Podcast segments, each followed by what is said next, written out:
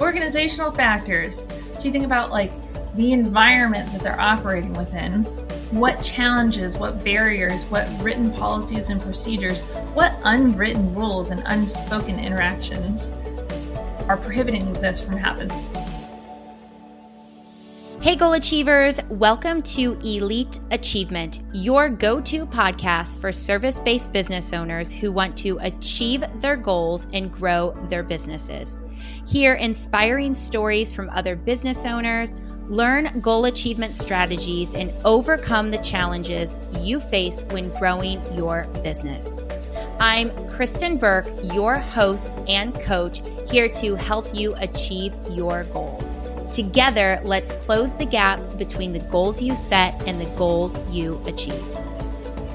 According to the Harvard Business Review, research has shown that firms with more women in senior positions are more profitable, more socially responsible, and provide safer, higher quality customer experiences. Today's episode will inspire you to think about the organization you are building or leading. Are you creating an environment where women can thrive? I invited my client who has over a decade of experience in the male dominated financial services industry and her doctoral degree in organizational change and leadership to share her research findings and experiences as a director of the West Texas offices. Join us to learn why there are less than 5% of women in senior level leadership roles in the financial services industry and what you as a leader can do to create a culture where women feel accepted. Welcome, Dr. Daryl Klump. Thanks so much for having me, Kristen. I'm so excited for this conversation, Daryl. I know you are a dedicated listener to elite achievement. So I hope that this feels as energizing and exciting for you to now be a guest on the show as it is for me to get to have this conversation with you. Oh my gosh, such an honor. I'm so excited. Well, let's start with understanding a bit more about your career and education path. So, tell us a bit more about how you got to where you are today, the director of the West Texas offices. What a fun story. So, I think if any of my friends from high school were to listen to this, they would be like, What? She's doing what? So, I actually grew up in Seattle and went to college in New York to study music. And so, logically, after my undergrad, I started working in the nonprofit sector. All along, I always knew that I wanted to do something that was for the betterment of other people. And so, nonprofit was the most obvious answer after I determined that I was not cut out to be a music educator. And so, I loved the work that I did in the nonprofit space, but it truly is nonprofit. And at some point, I reached a breaking point where I needed to find something that was going to also take care of my needs in my life. So that's when I met Northwestern Mutual through a good friend who was an assistant to a managing director. And they had an open position as receptionist. And so I started at the front desk. I was probably a really terrible receptionist, not the most outgoing, especially at that point in my career. But as I worked there, I got to know the people and absolutely fell in love with the people that I worked with. They were high energy, motivated, and they just really genuinely seemed to enjoy what they do. So I started learning a little bit more about what does financial planning even mean and came to the realization that this is exactly aligned with all the things that I want. It just doesn't look how I thought it was going to. And so I dove in, I worked really hard, I got a promotion. I got every license that I could Series 7, 66, 24, CFP, and fell in love with the work of helping people align their actions and their finances with what their goals are. And so throughout this process, I start to notice like, hey, this industry is like mostly dudes. And I know I have a dude's name, but I'm very much not a dude. I kind of stand out. And so I started to wonder why that is. And I got really curious about that. And especially at the leadership level. And it's not any one particular company, it's the entire industry. At the time that I did my research, it was 91% of financial advisors were male, white male. Wow. Even if you Google financial advisor, you're just going to get a bunch of pictures of white dudes. which is great. I love white dudes. I'm married to a white dude, but it was strange to me that there just aren't that many women, especially at the leadership levels. And so I went to this performance improvement conference for the International Society of Performance Improvement, where I met this guy named Jim Hill that owns a company in San Francisco that helps other companies evolve, especially on the technology side. So I was asking him about his journey, how he got to where he was, and he told me about this organizational change program at the University of Southern California. And I knew right then that is what I wanted to do. And so I researched it and applied for this doctoral program while I was working and got in and got to learn from some of the world's best experts on how do you take an organization in its current state and help it evolve into a different state. I thought, what if I could apply these learnings and this research to the financial industry so we could have more women in leadership? And not because that's like a nice idea or because I I think of course equality is important, but it actually makes businesses better. It drives revenue and, and in my research I learned there is hard data that supports that having more women in leadership makes a company more financially sound and productive. I was like, great. There's alignment there. And so finished, did my research, my dissertation on why there aren't more women in leadership, and wrote this big, long technical dissertation. Realized no one but my dissertation chair was ever going to read it, and decided, why don't I turn this into a book? And so that's where I'm at today. What an incredible story. So, thank you so much for sharing your background. And there are a lot of different questions that come to my mind as you share that background. One is I'm wondering so, based on all your research that you've done, why do you think there aren't more women in the industry? That's a great question. And if you actually go back historically, think like early 1900s, very traditional gender roles. Men would go to work, women raise children, and then comes World War One, and a lot of our men get drafted. But we have all these businesses and organizations that still need to run. And so that's where you see a massive entrance of women into the workforce, especially within the financial industry. Mostly bank tellers, more maybe administrative positions, not so much leadership positions, but those organizations needed to run and the women stepped up and that was their entrance into the workforce. And so, of course, you have these traditional gender roles and so then the workforce really gets set up for one group of people right mm-hmm. men who have full support at home when it comes to the family front so they can be there early they can work long hours and we publicize and praise a lot of these kind of male oriented characteristics think aggression. An aggressive man is a successful man. He's someone who goes after what he wants. The men that rise through the ranks of leadership, you know, they're assertive. And then you start to take some of these same characteristics that led to their success, apply them in the context of a woman, and it feels wonky. It feels weird. Like, oh, that woman's so aggressive. Right. And so I think for a long time, people have just been conditioned because of our biology and how the human population is, you know, furthered. Men do this, women do that. And so as we evolved, as things changed, and women get more into the workforce and want to have careers on top of having families, you're just going to rub against those things that have been ingrained for thousands of years. And then it's hard. And so, why would a woman want to try to do all the things that have to be done at work and at home without any kind of changes or accommodations, right?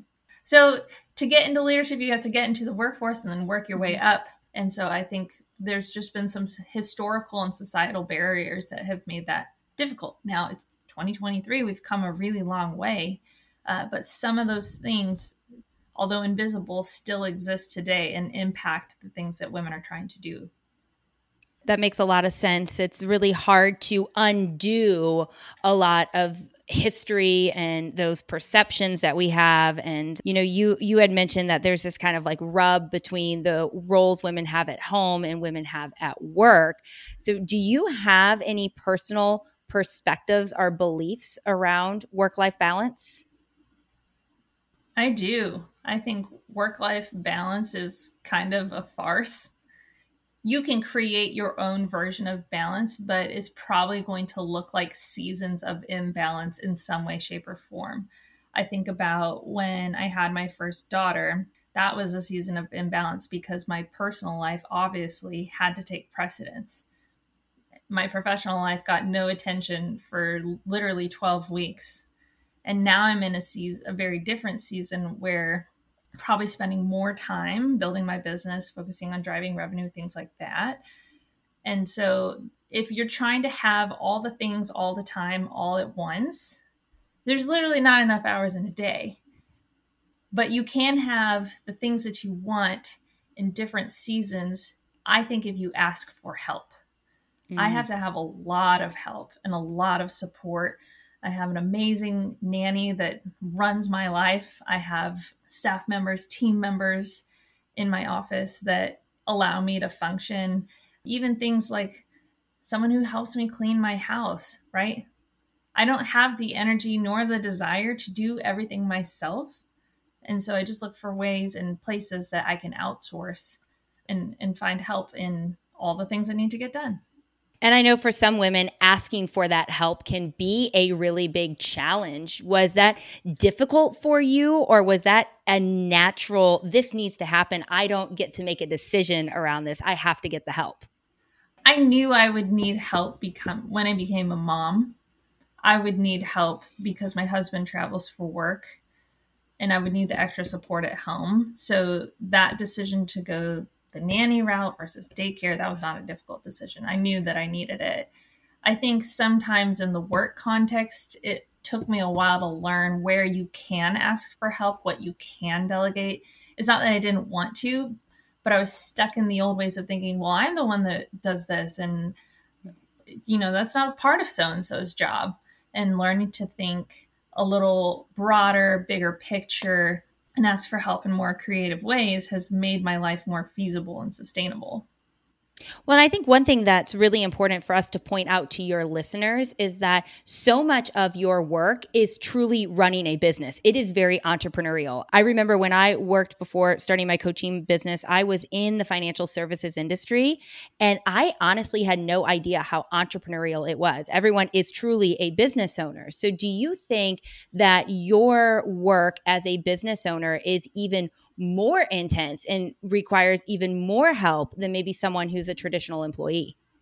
Yeah, it is. There's a, an added level of pressure at that point because if you let go of the things and the activities that drive revenue and bring in new revenue because you've got a lot more on your home plate that particular week, then you know that's going to impact your income. And that's just a whole nother level of responsibility and opportunity. Mm, that's a great way to look at it. Is so often our mind, our brain goes to the negativity bias. Oh, it's a whole new level of responsibility. I love how you bring up the opportunity aspect. And I'm curious, why do you think women fall short of expressing their full potential? So, this was a big part of my research, just sitting here surrounded by other incredible women in this industry and just seeing the results of the people at senior executive leadership, less than 5% at that time were women in the financial industry. It's a number that blew my mind. And I'm like, I'm surrounded by these talented, intelligent, extremely hardworking women. What is going on? And so in the in the doctoral program that I went through, the framework that I use to pose my questions and conduct my research is from Clark and Estes, and it's called turning research into results. And what it does is it helps you frame your research questions and how you collect data into okay, is this business problem because an individual is lacking knowledge? Like they don't know how? Is it because they're lacking motivation? They don't want to? Or is it an organizational level or societal level barrier that is creating problems or challenges for this particular individual and that's why we're not getting the results that we want. So i framed all of my research through that lens. Okay is it that women in the financial industry don't know how to get into leadership? Well a little bit because sometimes the path to leadership is seemingly arbitrary and there's different standards and it's not always extremely clear.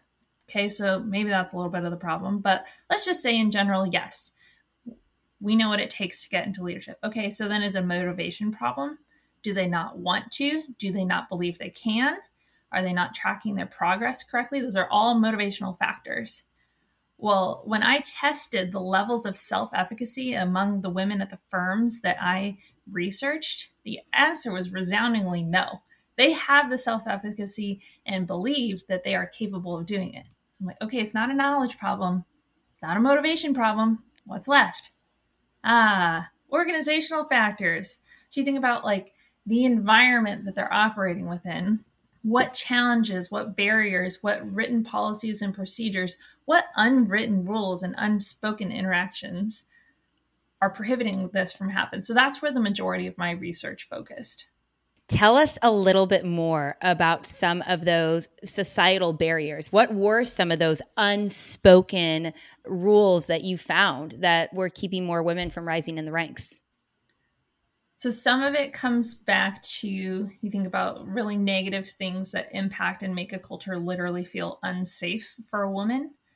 And then some of it is much more nuanced. Think about how feedback gets delivered the big ones, the obvious things, the Me Too's, yes, you shouldn't sexually harass a woman ever, and definitely not in the workplace. That's obvious. I'm not going to spend any time there because that really wasn't most of what I found. A lot of what I found was far more subtle, far more gray. So I'll focus on the feedback piece. A lot of the women that I spoke to knew what they wanted to do, but were struggling with what they needed to change, do differently, keep doing to get where they wanted to go. They're like, my generally male leader doesn't give me feedback. He tells me, I'm doing a great job. Keep doing what you're doing. I'm looking for specific, concrete, tactical feedback and I'm not getting it. Okay, well, why do you think you're not getting that? And sometimes it literally boiled down to these men were afraid to give feedback because they were afraid of making these women cry. That was their fear. Wow. Yes. Afraid of some tears. Afraid of some tears. Uh, women cry for all kinds of reason, and also I think I've at this point in my career had more men cry in my office than women. So maybe some rebranding to do around tears.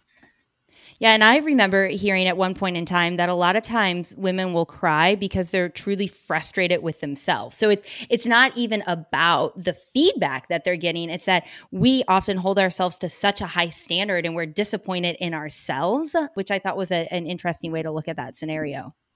It's almost like a way that perfectionism can show up for some women as they think about their progress along the way of achieving their goals. Are you tired of setting goals that you never achieve? Do you want to learn how to set realistic and achievable goals that will take your business or career to new heights and come up with a plan to actually reach them? If you are a business owner or leader in your company that has been struggling with taking your success to the next level, you have to check out my new course launching in December called the Goal Setting Success Course. Learn how to set effective goals create a clear action plan, and achieve success in multiple areas of your life. I've spent years coaching business owners and leaders to identify their strengths and weaknesses, overcome obstacles, and stay motivated to achieve their goals. And I can do the same for you. Don't let another year pass you by without achieving the success you deserve. Sign up for the Goal Setting Success course waitlist to be the first to know when it launches. And get an exclusive discount and start achieving your goals and reaching your highest potential.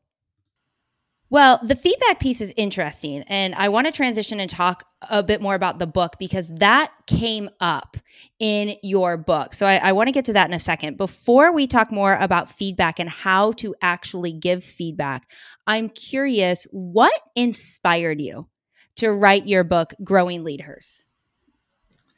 That's a great question because I am not a great writer. So I don't know why I ever set out to write a book. But I did want to deliver a message to a much wider population than I would have otherwise. And I also love to read. And so I thought, what if I could take all of this, again, very technical, very dry, but very meaningful learnings that I'm gathering throughout my research process and share them on a broader scale in order to make a much larger impact. And the reason I chose to do it in a fable story was because I wanted it to be approachable and feel very realistic. So, this book is an opportunity for anyone who reads it to walk in the shoes of a fictional character named Emily St. James.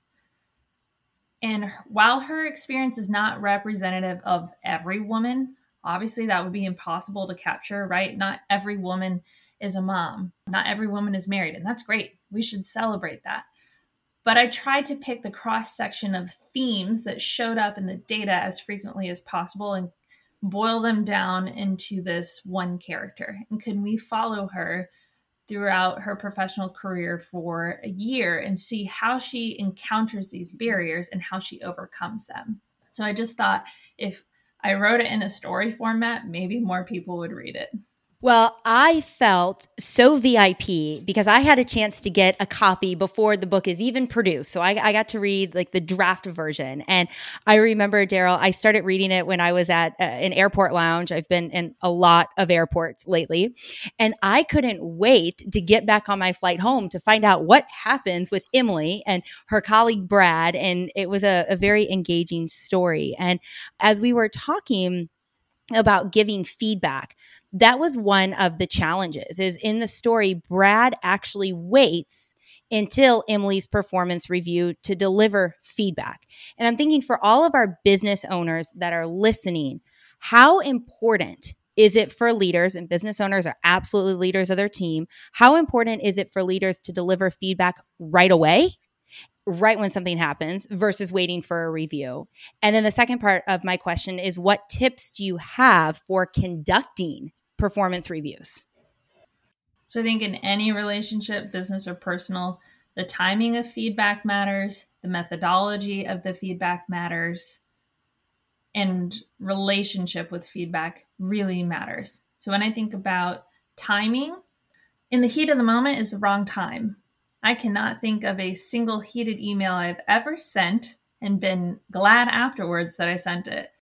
But also, waiting until a review, even if it's a quarterly review, is probably too long because you're going to lose out on the in the moment correction that you could truly capitalize on.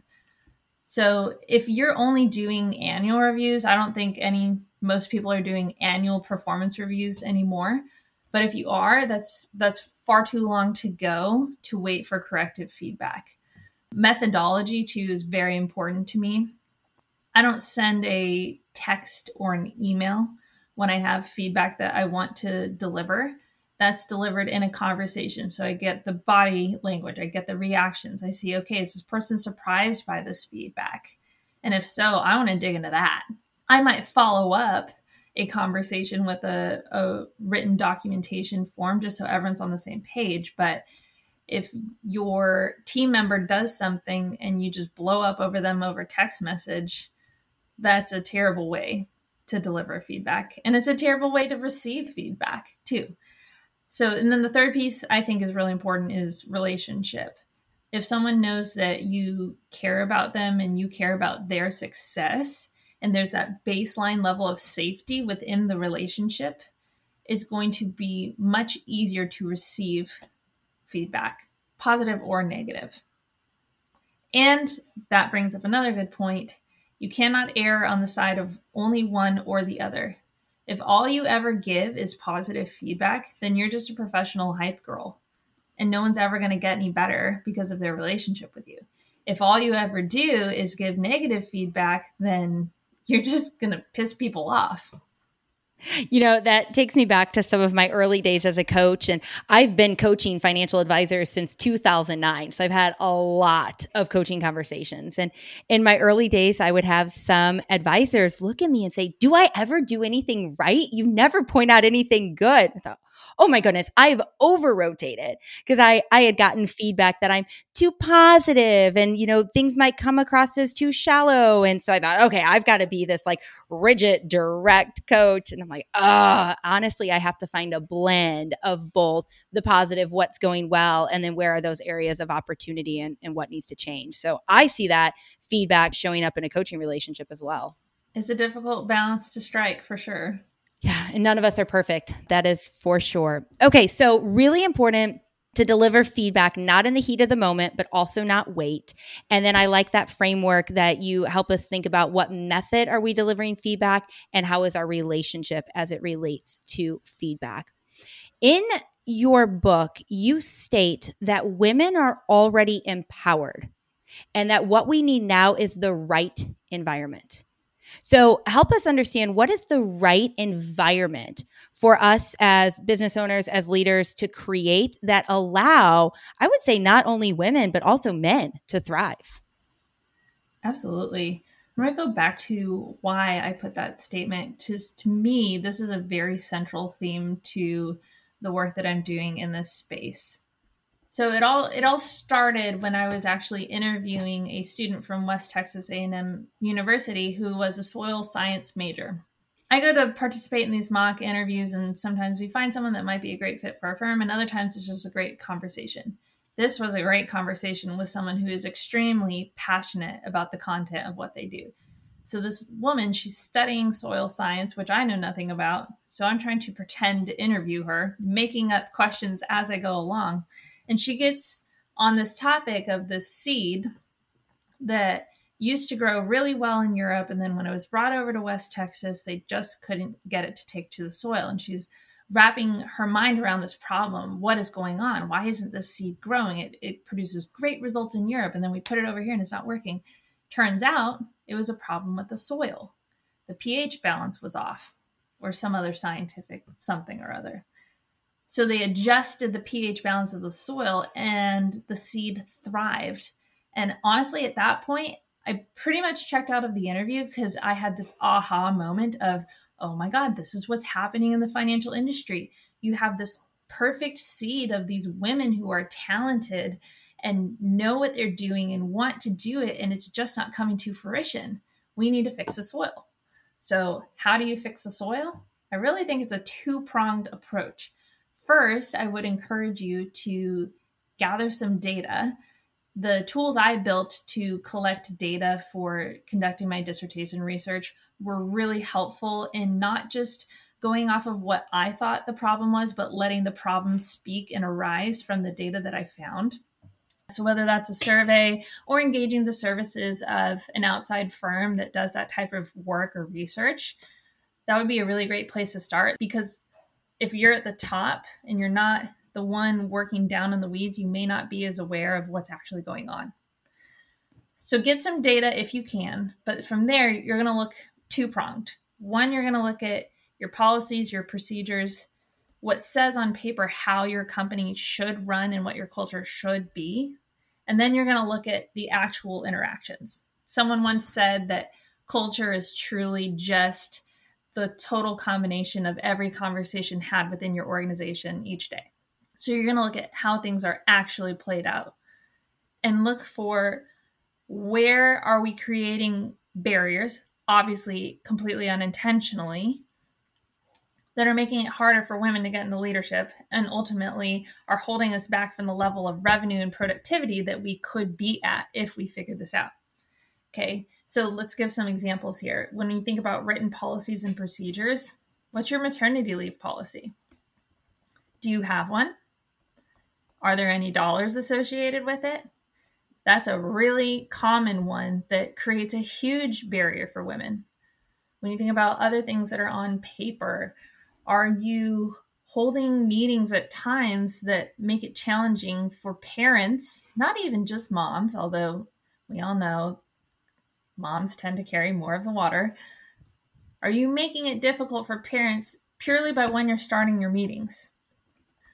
When you think about the softer side of things, how, how things are actually playing out, how does a woman feel when she participates in a in a specific meeting, right? Does she feel included? Is she engaged? Is she participating? Or is she the only one? Does she feel like an outsider? I've never been in a situation where I feel like an outsider and it inspires me to be my best self, be my most authentic self. So, finding ways of collecting data help you assess those two areas can be a really great start for knowing how to shift and evolve your culture towards one that ultimately will be better for your business. I know, uh, thinking back to my career, there were times where I felt like an outsider. And so then I want to show up more like the people that are on the inside. So I try to uh, mimic their behaviors or their thoughts. And then, then I get the feedback that I'm not vulnerable, I'm not transparent, I'm not myself. I'm like, well, yeah, no kidding, because I'm not, not feeling comfortable to be that way. So I think that that's a really great piece of advice you gave our business owners is to truly create some sort of a survey or gather the data and assess does your culture actually match what it truly is? And in your book emily finds out she has to attend a 7.30 a.m meeting as a mom and she's pregnant at the time with her her second baby. So when she questions the start time you know her boss isn't very receptive of her questioning that start time. So it makes me wonder how often in business do we keep what works without questioning if it really works?